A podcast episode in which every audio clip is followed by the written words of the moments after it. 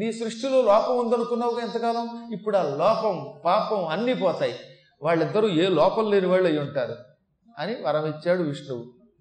అప్పుడు బ్రహ్మగారి ముఖాల నుంచి విష్ణు వరం వల్ల ఈ బ్రహ్మసావర్ణి అనేవాడు పుట్టాడు. ఇందాక చెప్పినట్టు అచ్చం బ్రహ్మలా ఉండేవాట, డిటో అనమాట. హఠాత్తుగా ఆయన ఇక్కడికి వచ్చాడంటే బ్రహ్మగారు వచ్చారనుకుంటారనమాట. రాముడు భీముడిలాగా, సీతాగీతలాగా, గంగామంగలా ఉండేవారట వాళ్ళు. ఆ మహానుభావుడు కూడా ఇప్పుడు బ్రహ్మలోకంలో ఉంటాడు. అతనికి భార్య ఉన్నది, ఆవిడ కూడా అచ్చం అతనికి సరిపోయేది, అదే రూపముతో, అదే రంగుతో, అదే గుణములతో, ఏమాత్రం తేడా లేకుండా ఉంటుంది. వారిద్దరూ భవిష్యత్తులో దంపతులు అవుతారు. ఈ 9వ మనువు వెళ్ళిపోయాక బ్రహ్మసావర్ణి అనే పేరుతో ఆయన మనువు అవుతాడు. అతనికి భార్యగా బ్రహ్మాణి అనే పేరుతో ఆమె కూడా పక్కనే ఉంటుంది. వాళ్ళు 43,20,000 సంవత్సరములు ఈ మానవ కాలమానం ప్రకారంగా లోకాలని పరిపాలిస్తారు. అంటే 4 యుగములను పరిపాలిస్తారు. కృత, త్రేత, ద్వాపర, కలి యుగములని పేరు కలిగిన ఈ 4 యుగాలని ధర్మబద్ధంగా పరిపాలన చేస్తారు. వారి పరిపాలనా కాలం బ్రహ్మసావర్ణి మన్వంతరం అని పిలువబడుతుంది. ఆ కాలంలో ఆ శాంతి అని పేరు కలిగిన వాడు, శాంతి అనేవాడు ఇంద్రుడవుతాడు. తర్వాత హవిష్మంతుడు, ఆపోమూర్తి, సత్యుడు, అప్రతిముడు, వశిష్ఠుడు, సుకృతి, నాభాగుడు వీళ్ళంతా సప్త ఋషులు అవుతారు. ఆ కాలంలో వృషభుడు, ఉత్తమౌధుడు అని పేరు కలిగినటువంటి వాళ్ళు ఈ మనువు యొక్క సంతానంలో పుడతారు. ఇప్పుడు ఎలా అయితే వైవస్వత మనువుకి ఇక్ష్వాకు పుట్ల, అలాగే బ్రహ్మసావర్ణి మనువుకి ఈ వృషభుడు, ఉత్తమౌధుడు లాంటి కుమారులు పుడతారు. వీళ్ళు కూడా తండ్రి యొక్క జాడలో నడుస్తారు, ప్రపంచాన్ని పరిపాలిస్తారు, ధర్మబద్ధంగా పరిపాలన చేస్తారు. ఇది 10వ మనువు కథ. ఇక 11వ మనువు పేరు ధర్మసావర్ణి. యమధర్మరాజు గారు ప్రస్తుతం మనందరినీ కూడా రక్షిస్తున్నాడు. ఆయన ధర్మమూర్తి. సూర్యభగవానుడికి, సంజ్ఞాదేవికి పెద్ద కొడుకు వైవస్వత మనువు, రెండో కొడుకు యమధర్మరాజు గారు. ఈ యమధర్మరాజు గారు సంయమనీపురాన్ని పరిపాలిస్తున్నాడు. ఆయనకి 10 మంది కొడుకులు పుడతారు. అందులో మొదటివాడు అచ్చం యముడిలాగే ఉంటాడు. ధర్మరాజు ఎలా ఉంటాడో అలా ఉంటాడట. ధర్మరాజు అంటే భయంకరాకారంలో ఉంటాడు చూడండి. ధర్మరాజు గారు చాలా అందంగా ఉంటాడు. అసలు యమధర్మరాజును చూస్తే రతి మన్మధుల్లో మన్మధుడి ఆకారం కూడా ఆయన ముందు బలాదూరట. కాకపోతే వచ్చే తప్పులు ఏంటంటే ఆయనకి 2 రూపాలు ఉంటాయి. యముడికి ఒకటి భయంకరాకారం, ఒకటి సుందరాకారం. మనలాంటి పుణ్యాత్ములకి, ఇలా నిత్యం పురాణాలు వినేవాళ్ళకి, ఉపన్యాసానికి అందరికంటే ముందు వచ్చి ఆఖరణ వెళ్ళే వాళ్ళకి, మధ్యలో వచ్చి మాట్లాడని వాళ్ళకి, ఇటువంటి వాళ్ళందరికీ అందంగా కనపడతాడు ఆయన. ఇంకా 2వ రూపం ఉంది, అది చాలా భయంకరంగా ఉంటుంది. ఉపన్యాసం మధ్యలో వచ్చి గందరగోళం చేసేవాళ్ళకి, వెనకాతలు కూర్చుని గొడవలు చేసేవాళ్ళకి, మొత్తం మీద గురువు గారికి డిస్టర్బెన్స్ కలిగించే వాళ్ళకి, ఆ తర్వాత సాధ్యమైనంత వరకు లోకానికి అపకారం చేసేవాళ్ళకి, నాస్తికవాదం చేసేవాళ్ళకి, రాముణ్ణి కృష్ణుణ్ణి తిట్టేవాళ్ళకి, సాధువుల్ని నగర బహిష్కరణ చేసేవాళ్ళకి, ఈ పాపాత్ములందరికీ కూడా భయంకరమకారంతో కనపడతాడు యముడు. అప్పుడు ఆయన ఎలా ఉంటాడట, ఈ పాపాత్ములకి నీలాభ్రాంజన పుంజవర్ణు అరుణోన్నిద్రాంబకోదగ్రుణాభీలస్ఫీత నిశాతతోష్ట్రు భృకుటీ భీమాస్యు నానా రుజా కాలోగ్రాంతక మృత్యువందితు. యముడు ఎలా ఉంటాడు, వాళ్ళకి నల్లని రంగులో ఉంటాడు, కాటుక రంగులో ఉంటాడు, నల్లని వర్షాకాలపు మేఘంలో ఉంటాడు, ఎర్రగా చెంతనిప్పుల్లో ఉంటాయి ఆయన కళ్ళు, కోరలు బయటకు వచ్చి ఉంటాయి. ఆ కోరలు కూడా మృత్యువు కోరలవి. సింహాలు మొదలైన వాటి కోరల కంటే పదునుగా ఉంటాయి, బయటికి పొడుచుకొచ్చి ఉంటాయి, ఎంతంత మేసాలు ఉంటాయి, కనుబొమ్మలు కూడా లావుగా దుబ్బుగా ఉంటాయి. ఆయన కనుబొమ్మలు ఇలా ముడివేస్తే అసలు కనుబొమ్మలు చూస్తేనే ముందు మనకి భయం వేసి చచ్చిపోతాంట.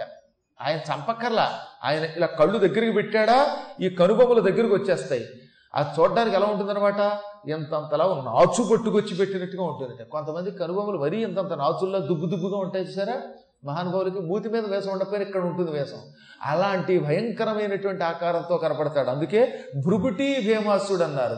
ఇంకా ఆయన పక్కన రోగాలు, భయంకరమైన రోగాలు, కుష్ఠరోగం, క్షయరోగం, దిక్కుమాల రోగాలు చాలా ఉన్నాయి. ఈ రోగాలన్నీ అందమైన ఆడవాళ్ళ రూపంలో పక్కన ఉంటాయట. ఎటువంటి అందమైన ఆడవాళ్ళు అని అడగనే, తాటక, పోతన, శాకిని, ఢాకిని, అటువంటి సౌందర్యాకారం. రోగాలు ఎప్పుడూ కూడా అంత భీకరంగా ఉంటాయి. రాగాలన్నీ కూడా ఎంత నల్లని స్త్రీ రూపంలో నల్లని ముసుగు వేసుకుని సినిమాల్లో చూపిస్తాడు సరే ఓహో హోహో అని అరుస్తాయే అలాంటి రూపాలతో యముడి పక్కనే ఉంటాయట. నానా రుజ కాల ఒగ్గర అంతక వందితుడు అని చెప్పారు మార్కండేయ పురాణంలో. ఈ రోగములు, మృత్యుదేవత, వీళ్ళంతా వికృతాకారాల్లో యముడి పక్కన ఉంటారు. అటువంటి యముని వికృత రూపం పాపాత్మలకు కనపడుతుంది. ఎప్పుడు అన్నదానం చేయని వాడికి, పవిత్ర కార్యక్రమాలు తిరస్కరించే వాళ్ళకి, తల్లిదండ్రుల్ని తన్నేటటువంటి వాళ్ళకి, ఇటువంటి పాపాత్ములకు ఆ రూపంలో కనపడతాడు. మీలాగా పుణ్యాత్ములై నిత్యం భక్తి శ్రద్ధలతో పురాణాలు వినేటటువంటి వాళ్ళు, అప్పుడప్పుడైనా అన్నదానాలు చేసేవాళ్ళు, జలదానం చేసేవాళ్ళు, దేవాలయాలకు వెళ్ళేవాళ్ళు, గురువులని పూజించేవాళ్ళు, గురువుల యొక్క పాదసేవ చేసేవాళ్ళు, ఇలాంటి పుణ్యాత్ములకి చాలా సౌమ్య రూపంతో, అందమైన రూపంతో, సువర్ణవర్ణంతో కనపడతాడు. ఆయన పుటం పెట్టిన బంగారపు రంగులో ఉంటాడు తెలిసిన. అస్సలు ఆయన చూస్తే మనకి భయం అయ్యేదట. అలాంటి రూపాన్ని శివశర్మ అనేవాడు కాశీఖండంలో చూశాడు. సావిత్రి సత్యవంతుడి భార్య చూసింది అందాన్ని. అలాంటి రూపాన్ని మీరు కూడా చూడొచ్చు, అదేం పెద్ద కష్టమేం కాదండి. ఆ యమధర్మరాజు గారికి ముగ్గురు భార్యలు, అందులో పెద్ద భార్య ద్వారా ఈ ధర్మసావర్ణి అని కొడుకు పుడతాడు. ఆయన ఇంకా పుట్టలేదు, పుట్టబోతున్నట్టు, ఇంకా రాబోయే మనువు కాలంలో పుడతాడు. ఆయన అచ్చం యముడిలాగా, యముడి సౌమ్య రూపం ఎలా ఉంటుందో అటువంటి అందమైన రూపంతో పుడతాడు. ధర్ముని యొక్క కుమారుడు గనక ధర్ముడు ఎలా, ఏ రూపములో, ఏ రంగులో, ఏ గుణముతో ఉంటాడో అటువంటి వాడే పుడతాడు గనక ధర్మసావర్ణి అంటారు. అంటే ఆయనకి తండ్రి గుణం వచ్చింది, తండ్రి రూపం వచ్చింది, తండ్రి శక్తి వచ్చింది, తండ్రిలో ఉన్న పవిత్రత వచ్చింది. తండ్రి రంగు వస్తుంది కానీ కొందరికి గుణం రాదు కదా. తండ్రి అందంగా ఉంటే కొడుకు అందంగా ఉండొచ్చు, కానీ తండ్రి యొక్క ఉత్తమ గుణాలు రావాలనే ఉంది. కానీ ఆయనకి అన్నీ వస్తాయి, అందుకే ఆయన ధర్మ సావర్ణి. ఆ మహానుభావుడి పరిపాలనా కాలంలో ధర్మం నాలుగు పాదాల నడుస్తుంది, అసలు అధర్మం పొరపాటున కూడా ఉండదు. ఆ సమయంలో దేవతలు విహంగములు, కామగులు అనేటటువంటి 33 గణాలు కింద ఉంటారు. ఈ 33 కలిసి 33 కోట్ల దేవతలుగా ప్రసిద్ధికెక్కుతారు. ఆ సమయంలో వృషశబ్దం కలిగిన ఒక పుణ్యాత్ముడు, వృషుడు అని పేరు కలిగిన వాడు ఇంద్రుడు అవుతాడు. ఈ వృషుడు అనేవాడు భవిష్యత్తులో ఇంకా పుట్టలేదు, ఆయన కూడా పుడతాడు. ఆయన కూడా గొప్ప దాత, విష్ణుమూర్తి అనుగ్రహంతో ఇంద్రుడు అవుతాడు. ఆయన హవిష్మంతుడు, వరిష్ఠుడు, వృష్టి, ఆరుణి, నిస్వరుడు, అనహుడు, వృష్టి, ఈ 7 సప్త ఋషులు అవుతారు. ఇది 11వ మనువు, ధర్మసావర్ణి మనువు కాలం. ఈ ధర్మసావర్ణి మనువు కాలంలో ఎక్కడ చూసినా విష్ణువు యొక్క ఆలయాలు అభివృద్ధి చెందుతాయి. పదే పదే పదే పదే వైష్ణవ క్షేత్రాలకి వెళ్ళి మానవులు చేయవలసిన అభిషేకాలు చేసి తీర్థాలు సేకరించి తరిస్తూ ఉంటారు. వీళ్ళంతా కూడా బలం విష్ణోహ ప్రవర్ధతాం అంటారు. 11వ మనువు ధర్మసావర్ణి మనువు కాలంలో విష్ణోహ బలం అంటే విష్ణువు యొక్క బలము ప్రవర్ధతాం పెరుగుగాక, శ్రీమన్నారాయణుడు అభివృద్ధి చెందుగాక. ఆయన అభివృద్ధి చెందితే ధర్మం అభివృద్ధి చెందుతుంది అంటారట.